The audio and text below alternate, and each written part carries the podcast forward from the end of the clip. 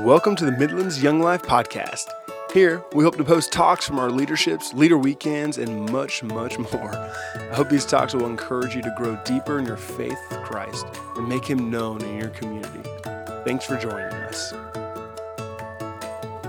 This is talk number two of four from Pat Goodman as he addresses our leadership in the 2020 Leader Weekend. Hope you enjoy.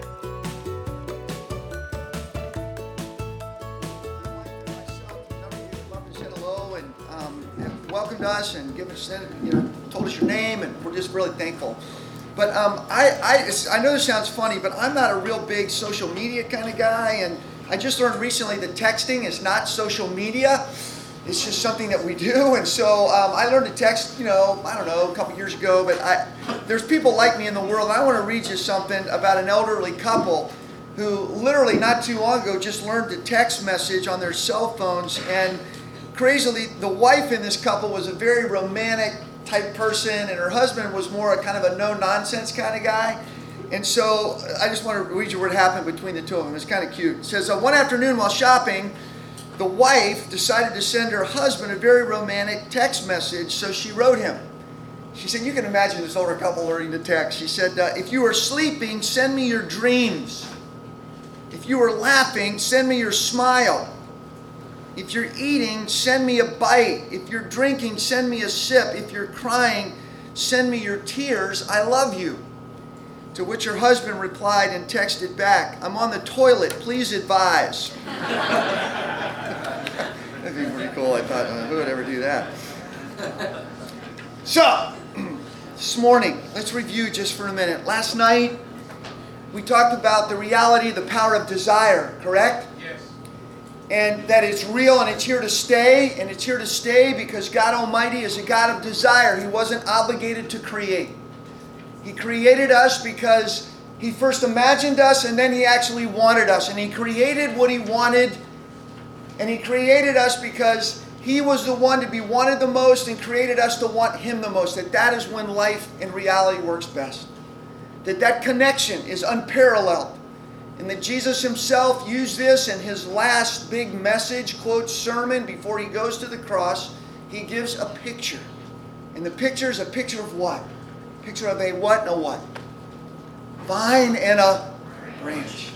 And one of the things he's trying to do through this, uh, and I would highly recommend that you maybe build that John 15 into your souls a little bit, was to give them a picture of reality, of who's who and what's what. That He is not who we are, we are not who He is, but He is everything we need. That there is no more significant relationship you will ever have in your existence, and I mean this, other than your relationship with Jesus Christ. If you want to be good with other relationships, be great at that relationship. If you want to have a chance for a marriage that can flourish and work, be focused on that relationship with Jesus Christ. Because here's what He'll make you do he loves you enough. He's not going to let you stay the way you are. You will have to grow. You will have to change. And He will inevitably help us face the realities of this life because in this world we will have trouble. There are little things called sucker shoots, right? That want to rob and take away, if you will, the nutrients, the reality, the power, the encouragement, the resource that only the vine can bring. And so I try to encourage you to understand that there's really no other stream if you're thirsty. You can look at a lot of other places, but there really is no other place to go. And I just encourage you to think about that in your own journey. Do you trust this? Will you lean into this? Because it's of value to you. You will find ways to take care of it. You can read how to books, but I'm just telling you, if you just made a commitment, most of the time in our life we think, I got to do these big things. What if you did little things over a long period of time? You know what you get if you do that? Big things. You saved a little money over 40 years, you actually have a lot of money. But a lot of people go, I want to just save a lot of money. Why don't you start with a little and do that over a long period of time? You will have a lot. If you start doing little habits every day over time, it's called compounded impact or compounded interest. It matters. So I would ask you this not what are your big habits, what are your little habits? Most people, this is why the scriptures talk about little a lot. He who has faith like a what? Mustard seed. Unless you have faith like a little child, you can't enter the kingdom of God. If you're faithful in what? Little, you'll be faithful in much. This is just kind of the way life works. Okay? Good. That makes sense? Please say yes. Yes. Oh, good, good, good, good. Okay. So today, here's what we're going to do. I want to. Um, we don't have as much time this morning, but I want to lay a framework again because remember last night we talked about wisdom. Wisdom is conforming to reality. It's conforming to the way things have actually been created to function. We do not get the vote on how things have been created to function. We only get a vote on whether we're willing to conform to the way things were created to function. And when we do, we're called people who are actually skilled at living. This was the Hebrew mind. Wise people look for how things work best and conform to that. And they're skilled at living, or skilled at business, or skilled at agriculture, or skilled in loving, whatever it is, okay? So, you know, I mentioned last night that not everyone who starts this journey of faith ends it. And um, one of my favorite verses in the Bible is Hebrews chapter 11, verse 13. It says this These, speaking of all these people of faith, not only lived in faith, they actually died in faith. At the end of their journey, they didn't just live for a while in faith, but when they got to the finish line, they actually said, Man, it was worth it all. This guy, Dave, I told you guys about last night, Dave Meeks I'll never forget this really, really quickly. Um, Dave was in my Young Life Club, and it was kind of crazy because as we grew, he kind of looked up to me, and then we were buddies, and then I started looking up to him, and I went on this three-year journey with him and his family, with a number of others, but I was right in the inner circle as she was dying of a, a, really horrible brain tumor that they couldn't do anything with other than slow its growth. And I remember one day he goes, he asked me this, he goes, hey, how are you doing with your journey with God? And you know, most of the time people ask me that, it's like, why are you asking me that? Because you're probably doing great and you think I'm doing stinky, right? Or something like that. But not with Dave. He goes, Pat, I just wish, and he meant this seriously. And I didn't. It wasn't a guilt thing or better thing. He goes, I just wish you could know God the way I do. I go, wow. He goes, because I've had to go places I've never been in my life. And I remember the day that we um, finally got the prognosis from Johns Hopkins Hospital. We live in Baltimore, and he said. Uh, the doc said, Dave, there's nothing more we can do. And we were going up the escalator, and we were all just kind of like, man, what do we do now? And Dave stopped. He goes, come here, everybody, come here. He goes, look, either God's in this or he isn't. Either he is or he isn't. And I know that he is. So the last trip Dave and I ever took together was at Sharp Top. I took him on the last journey. It was in September. He died that January and I was supposed to give this little talk on hope on Sunday morning, and I'm thinking of all the people that need to give this talk, it's not me. I'm just going to give a talk on some thoughts from Scripture that would be great, you know, because of the Scriptures. But I said, Dave, would you do this? So we're at the Adult Guest Lodge. I wouldn't recommend doing this. It's Sharp Top. And Dave says, you know, I'd really like a cigar. I go like, dude, if you want a cigar, we're smoking a cigar like right here. So we got on the back deck of the sharp top adult guest lodge. I don't even know if you're allowed to do this, but at that point, it's like nobody's going to tell a guy with cancer he can't have a cigar. So we did that. And, uh, you know, David's to this point where he literally needed help, like buckling his pants, and he couldn't walk very well. And so Sunday morning, I said, hey, I got a buddy of mine. I'd really like to share some thoughts with you about hope. And Dave, no kidding, I promise you, he got up, he was sitting down, he got up, and he couldn't walk, so he's literally dra- dragging his leg like this. And he, he held up his Bible and he couldn't see it. So he put it down. Let me tell you what Dave said. This is the greatest talk I've ever heard. He looked at the room just like that. He goes, Jesus loves you. Jesus Christ loves you. Jesus. He loves you.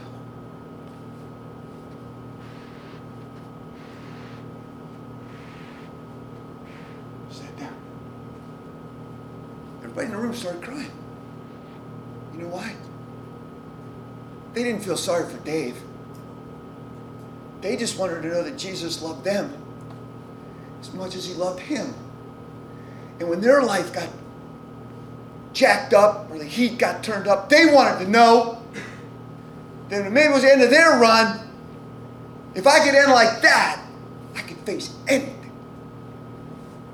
Just a few months after that, Dave's the one that said it's all real. So I guess I want to ask you, how do you finish like that? Do You guys want to finish? Or is this just a season? Are you playing games? Or is this for real? Because I want to tell you, your life's for real. It's a big gift, right? You have a chance to experience more beauty than you'd ever imagine, even in the midst of heartache. Because here's what I know life's going to shake. God doesn't shake. Guess what? He even allows you to ask, God, where are you? How long, Lord? Read the Psalms. Half the Psalms are laments. God can handle it. Don't pretend you're not struggling when you struggle. Don't pretend you believe something when you don't. You don't have to. Do you ever think that sometimes honest doubt is a step of faith? When you don't quit, it's like, I don't get it, but I'm not leaving. And maybe in time, in time, God gives clarity, but sometimes you have to go through things to get the clarity, don't you? So don't be a person who pretends, because you really can't anyway. Because here's what you'll do if you do you'll live one life in public and you'll live another one in private. And I would say your private life is probably your most real life. So, I want to talk this morning briefly some frameworks of really um, how do we get formed and get clear about our identity at the deepest level of our being. Because the real question you and I have to answer is getting clear not just about who we are, but whose we are. You will only know who you really are when you are definitely clear about whose you are. And so I want to um, ask you a question this morning. This is a, uh, what would you call this? This isn't hard, so anybody just please. It's a pipe, good. What do you guys know about a pipe? Don't, this isn't hard, just quickly for the sake of time. It's plumbing, good. What do you also you know about a pipe? What else does it do? It connects, it transfers stuff, right? The, the basic vision is what goes in it comes out of it, right? I want you to picture this is your life. If I were to say to you right now, I know it sounds funny, but like, what's coming out of your pipe? Let's let's change the wording. It's just an illustration. What's really coming out of your life right now? You know, you can say, well, it depends on the time. Uh, is there joy coming out? Is there anger? Is there gratitude? Is there bitterness? Is there hope? I don't know. A number of years ago, I was asking some men this question that I have a chance to work with, and I said, look, why don't you ask three people this week how they experience you, like what's coming out of your life? And this one guy, Tony, interestingly, just called me a week and a half ago. I haven't seen him in like eight or nine years, and he wants to get together again. But this same guy, Tony, he goes, All right, Goody, look, uh, I'll come back next week with the answer to those questions. And we were in a group of men that was like 120 dudes. So he comes back, and uh, we're about ready to end the meeting the next week, and he goes, I got my answers. I go, Really? You want to? He goes, Yeah. So he stands up in the back of the room. I go, Well, Tony, who'd you ask? He goes, Well, I asked uh, a coworker, one of my employees. And she thought I'm a pretty good guy. I go like, yeah, and you're paying him too. He goes, that's true. And he goes, and I asked my daughter, my 14 year old daughter, and she says, well, Dad, most of the time you're pretty good, except when you get mad, and you really scare me when you get mad. And then I asked my wife, and my wife said that I was a pain in the ass, and she wanted a divorce. And they are divorced to this day.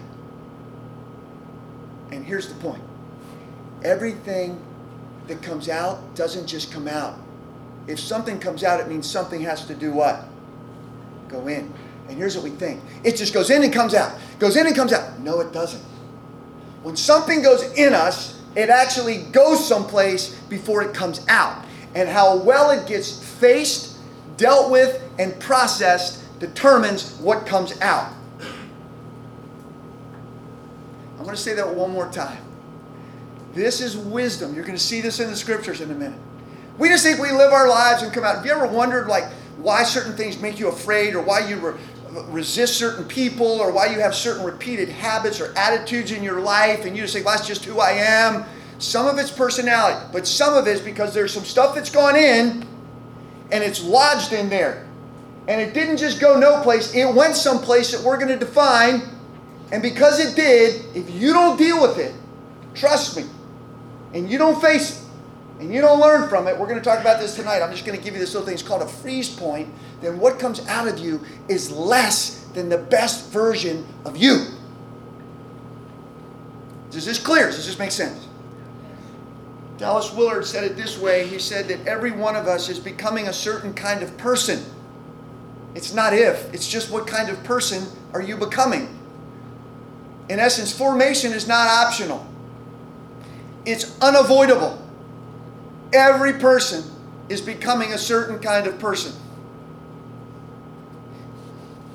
And so, you know, when you read this verse, let, us think about this for a minute. When you, uh, let's just say we go to camp or your Young Life Club, somebody meets the Lord. What's the first verse most people are taught? 2 Corinthians 5.17. Way to go, Alex. Here it is. Therefore, if anyone is in Christ, they're a new creation, right? The old is past, the new has come. Is that true? Is it true? Yes. Here's the context of that verse. You ready? Let's start verse 13, 2 Corinthians 5. Paul says this For the love of Christ compels me. Woo! Compels me. You can say, catapults me. He says, For I'm convinced that one died for all, therefore all died. And this one, Jesus died for all, so that those of us who live would no longer live for ourselves, but for Him, right? Who died and rose again. It says, We no longer know Jesus in the flesh, though we knew Him once that way. We know Him thus no longer. And He basically says, So I don't look at any man according to what he is in the flesh. Because though we knew Jesus in the flesh, we know him that way no longer. In essence, you can know something about the people you work with that they don't even know. And that's this that Jesus has died for them, that they are made to live for him, that their truest self is in him, whether they know it or not. And then Paul says it's therefore. Because all that's. If anyone's in Christ, they're a new creation. But the old is gone, the new has come. So let me ask you this. If that's true, do any of you in this room, along with me, are still struggle with the old crap? Let's shake. Okay, look around the room. We can be honest here. Okay. Now, why is that? if we're new, why do we struggle with the old? That's the greatest verse to give a person, and maybe one of the most dangerous ones if you don't interpret it for them. Because here's what often happens we don't really in that help them understand that there is a reality that is true, true, true, true, true, but that you're going into. So if my Betsy and I, you guys heard, we're be married for we've been married like 42 years. Like that's a long time, right? Like I don't even remember what it's like to be single anymore. But I got married when I was 22. April 8th. On April 9th, we've been married one day. I had been single 22 years, married one day. What do you think I was better at being, married or single? Say that louder. Single. But what was I? Married. married. Now, if I start living single when I'm actually married, bad idea. But where's what happened over the last 42 years? I have actually been growing into the identity that is actually what I am. So here's the thing in Christ, you're actually new. And so it's learning to actually be what you are. But here's what often happens people go through this and they're like new in Christ.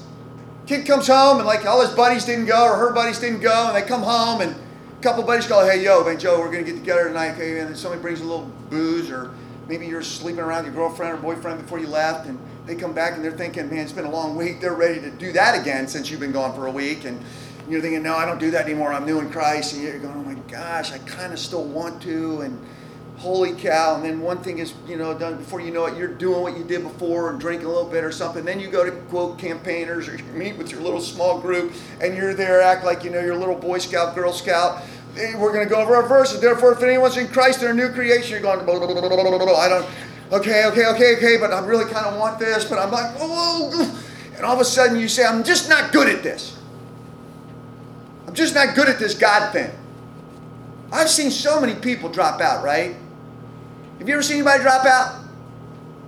Like they've got the T-shirt that says "Young Life," you know, Carolina, you know, hey, Young Life Frontier Ranch. When we got him, I was in. I was great. What happened? Uh, here's what happened.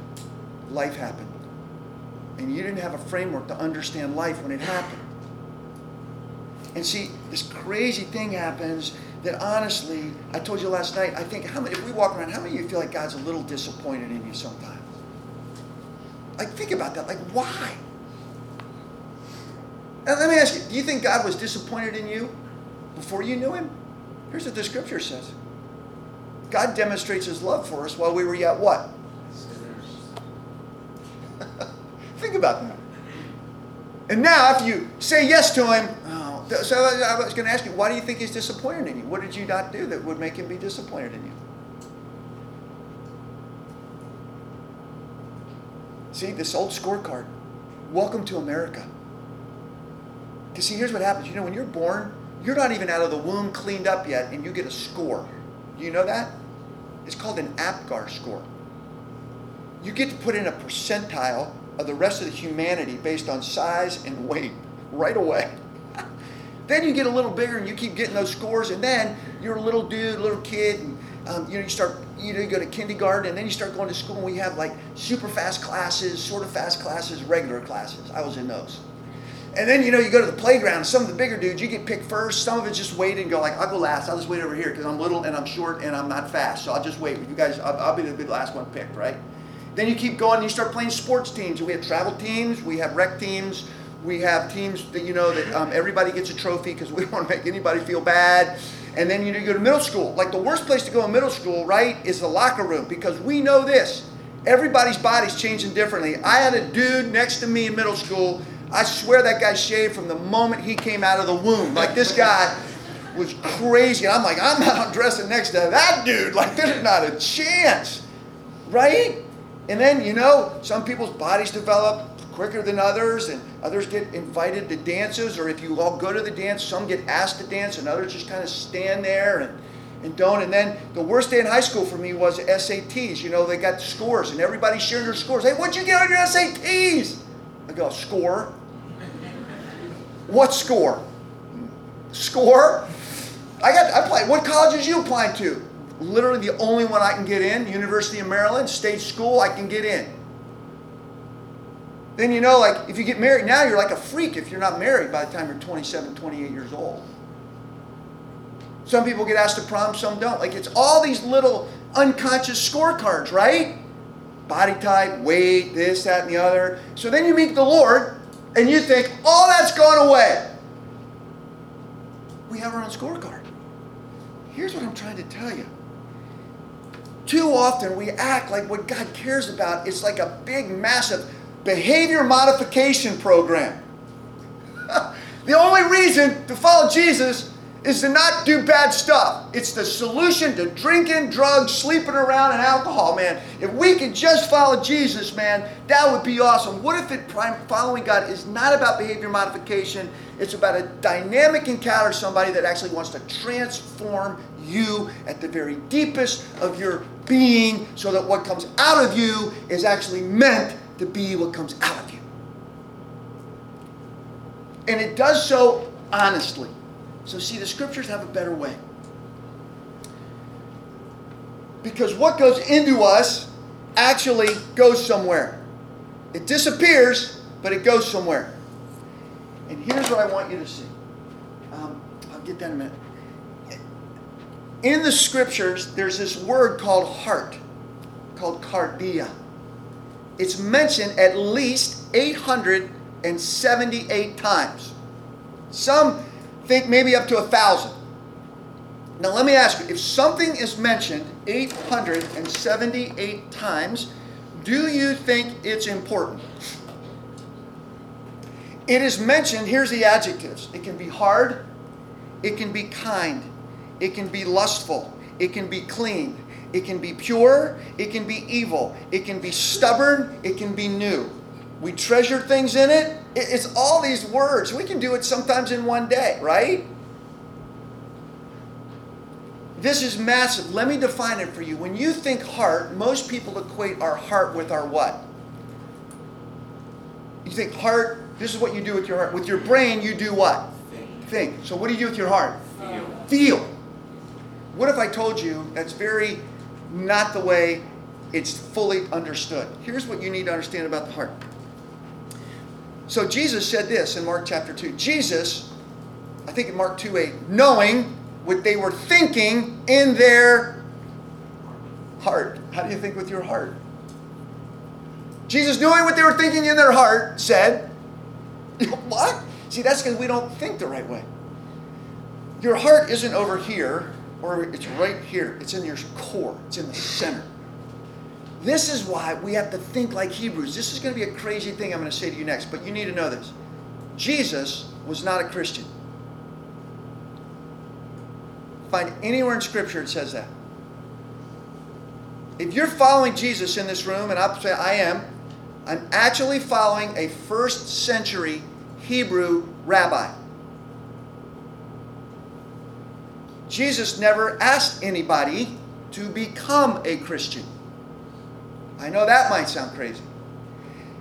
He never said that he was bringing Christianity. I'm not saying any of this is wrong, but I'm saying if we're following Jesus, why don't we use Jesus' words? I know some of that was later. I get the Christianity. The word Christian's used two, three times in the New Testament. If you break it down, it means a Christ one or a little Christ. Jesus used words like this believer, follower, disciple, which means student, that I'm actually going to live like the one I say I follow. This is why we live in a country. If you say to somebody, Are you a Christian? They say yes. And you go, well, That's awesome. You're a follower of Jesus? They go, like, No. No. But are you a Christian? Yes. I mean, so you take your relationship with Jesus really seriously? Uh, no, not really. Jesus came to bring the kingdom of God. Sometimes Christianity and the kingdom of God come together. A lot of times they don't. This is why you can go anywhere in the world and talk about the kingdom of God. You cannot go anywhere in the world and talk about Christianity. And so here's what I'm trying to tell us. If we're going to understand wisdom and flourish, we got to think and understand like the person we're following.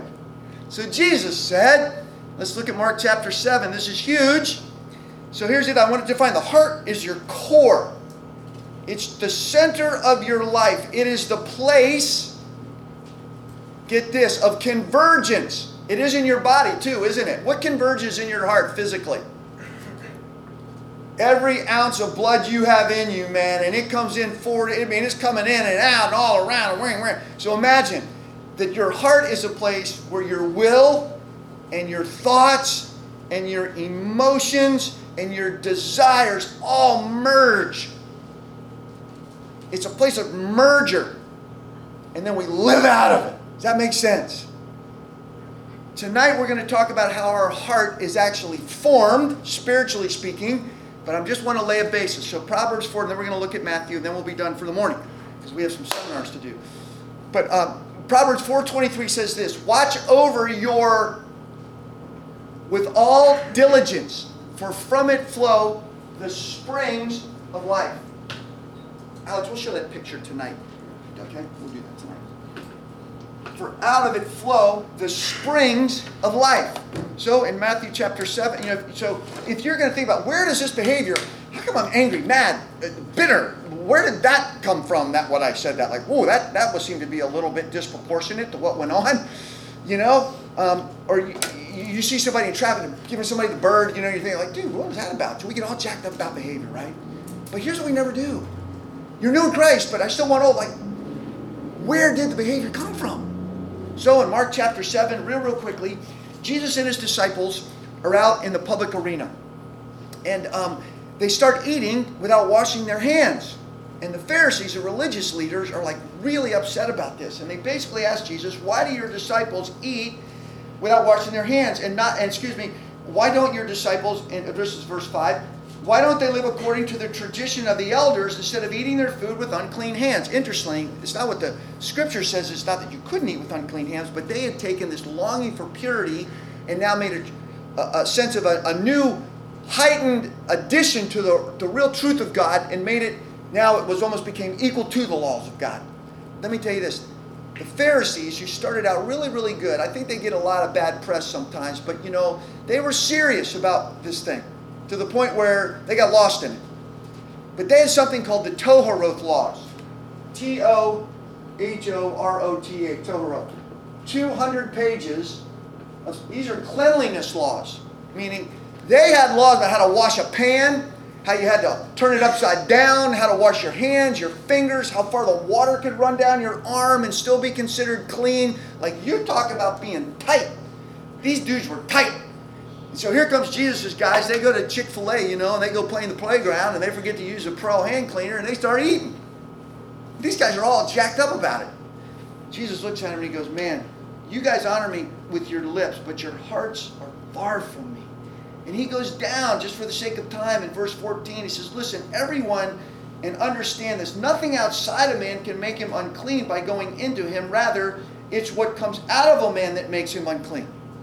Jesus says, You're worried about all this behavior above the waterline. If you really cared, you've got to go deeper. And he says this.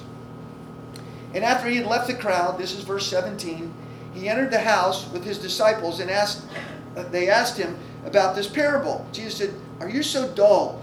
Or basically, don't you guys understand? Don't you see that nothing that enters a man from the outside can make him unclean? For it doesn't go into his what? His core. It goes where? Into his what? And then what? That's called our internal plumbing system.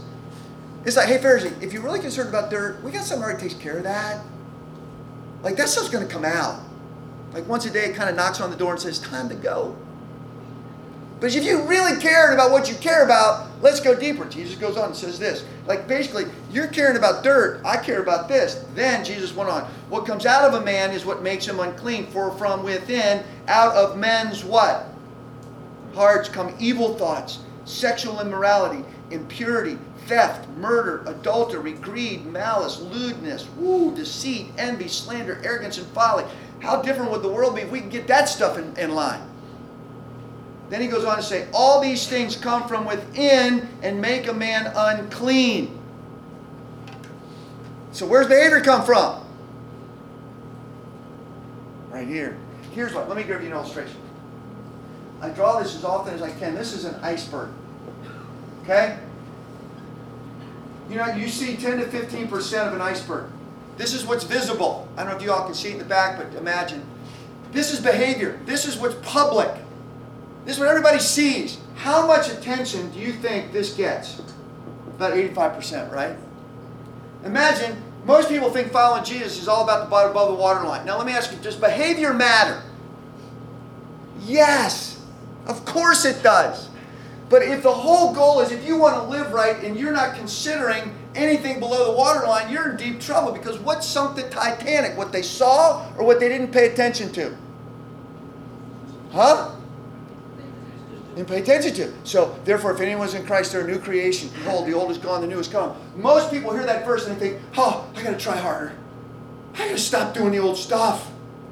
And again, true, but what's going to actually motivate you in the long term. Here's what Jesus said. If you care, see, sexual morality, that's something you do with your body. But he says that's not where it starts. It starts in here. Stealing stuff isn't what you do, it starts in here. Nobody's body goes and does something unless there's an internal motivation to go there, consciously or unconsciously. This is why the scriptures tell us if you really care about formation, you've got to look at this. Everything flows from here. In essence, the scripture is saying this watch over your heart with all diligence because at some point this thing's going public. Jesus said it another way. Luke chapter 6, real quickly. 43 to 46, he said this. You know, a grape tree doesn't produce thorns, nor does a thorn tree produce grapes. Each tree produces after its own kind. The good person or man, out of the good that's stored up in him, brings forth in his heart, brings forth what is what? And the evil man, out of the evil stored up in his heart, brings forth what is what? Then he goes, and the mouth speaks from that which fills the heart. We get all jacked up. Somebody's like, oh man, F you. We go like, man, what's up with that? We try to treat the behavior. No, no, it's coming from here. This thing, because here's what we're talk about later. This heart, I don't know about you, but I grew up, I got some chips in it and some holes and some stuff that's beat up. And I am new in Christ. But what Jesus is saying is, you're new but you're learning to be new. This is what sanctification means. It means that I learn to see myself and actually live the way Jesus sees me already. Let me put it to you in closing this way. 2 Corinthians 3.18 is a great verse. It says, But we, this is Moses comes down from the mountain, his face shows glory. He says, But we all, with unveiled faces, are being transformed from one image of glory to another. You know what that word transformed is? It's metamorphosis. Isn't that great?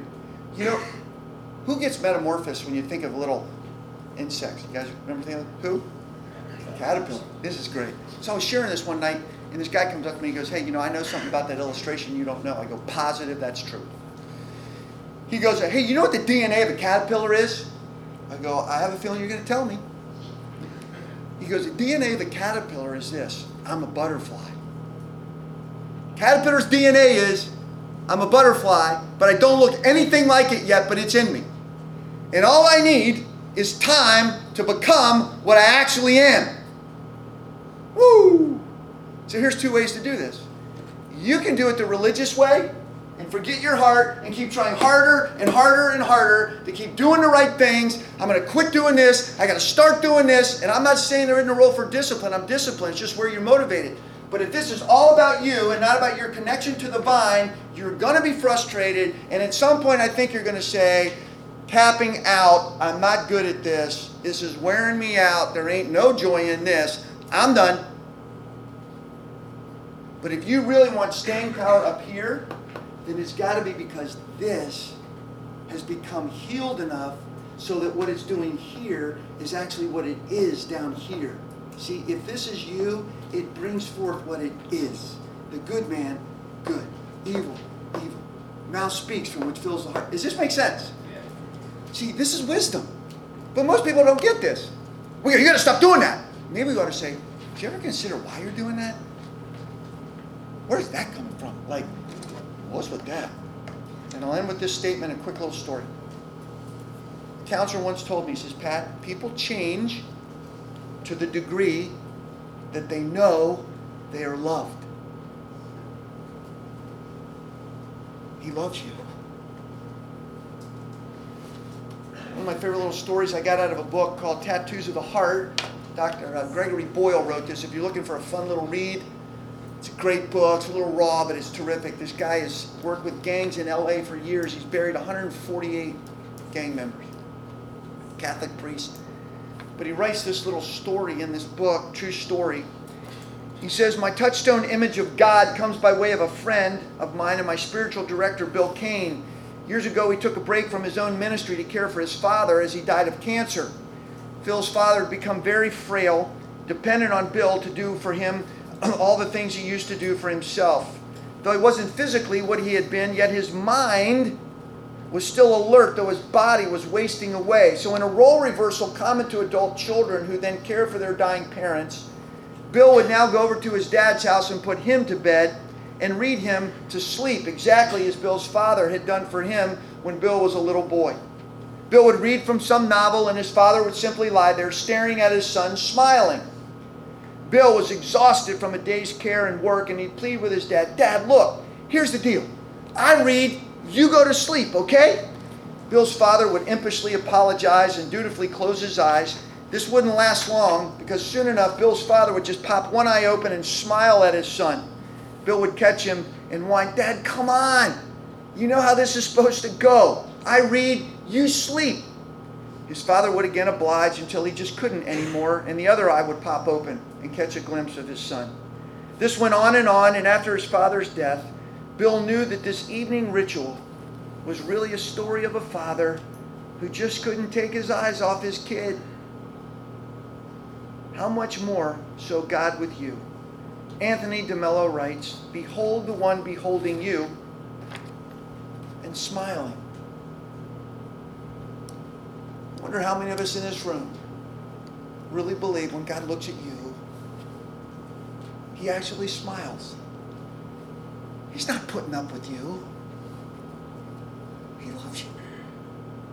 And the degree that that love gets to the very core of your being, you will actually become what you are.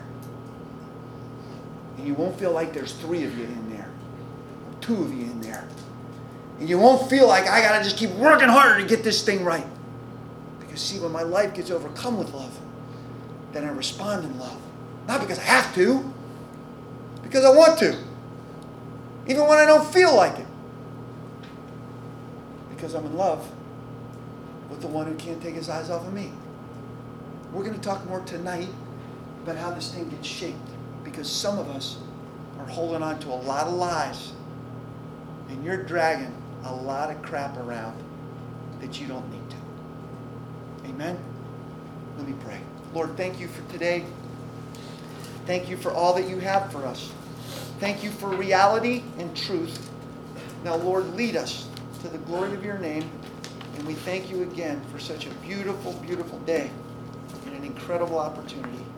In Jesus' name, amen.